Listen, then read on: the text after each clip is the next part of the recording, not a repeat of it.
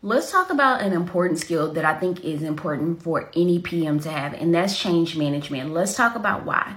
When it comes to one thing that we can always anticipate within an organization, it's change. It's going to happen, right? So if you have the ability to be able to facilitate and usher in that change from beginning to end, it is priceless. A lot of times, new PMs underestimate the skill that they're going to need. Oftentimes, organizations have strategic goals, but maybe their culture isn't in alignment with the goal yet.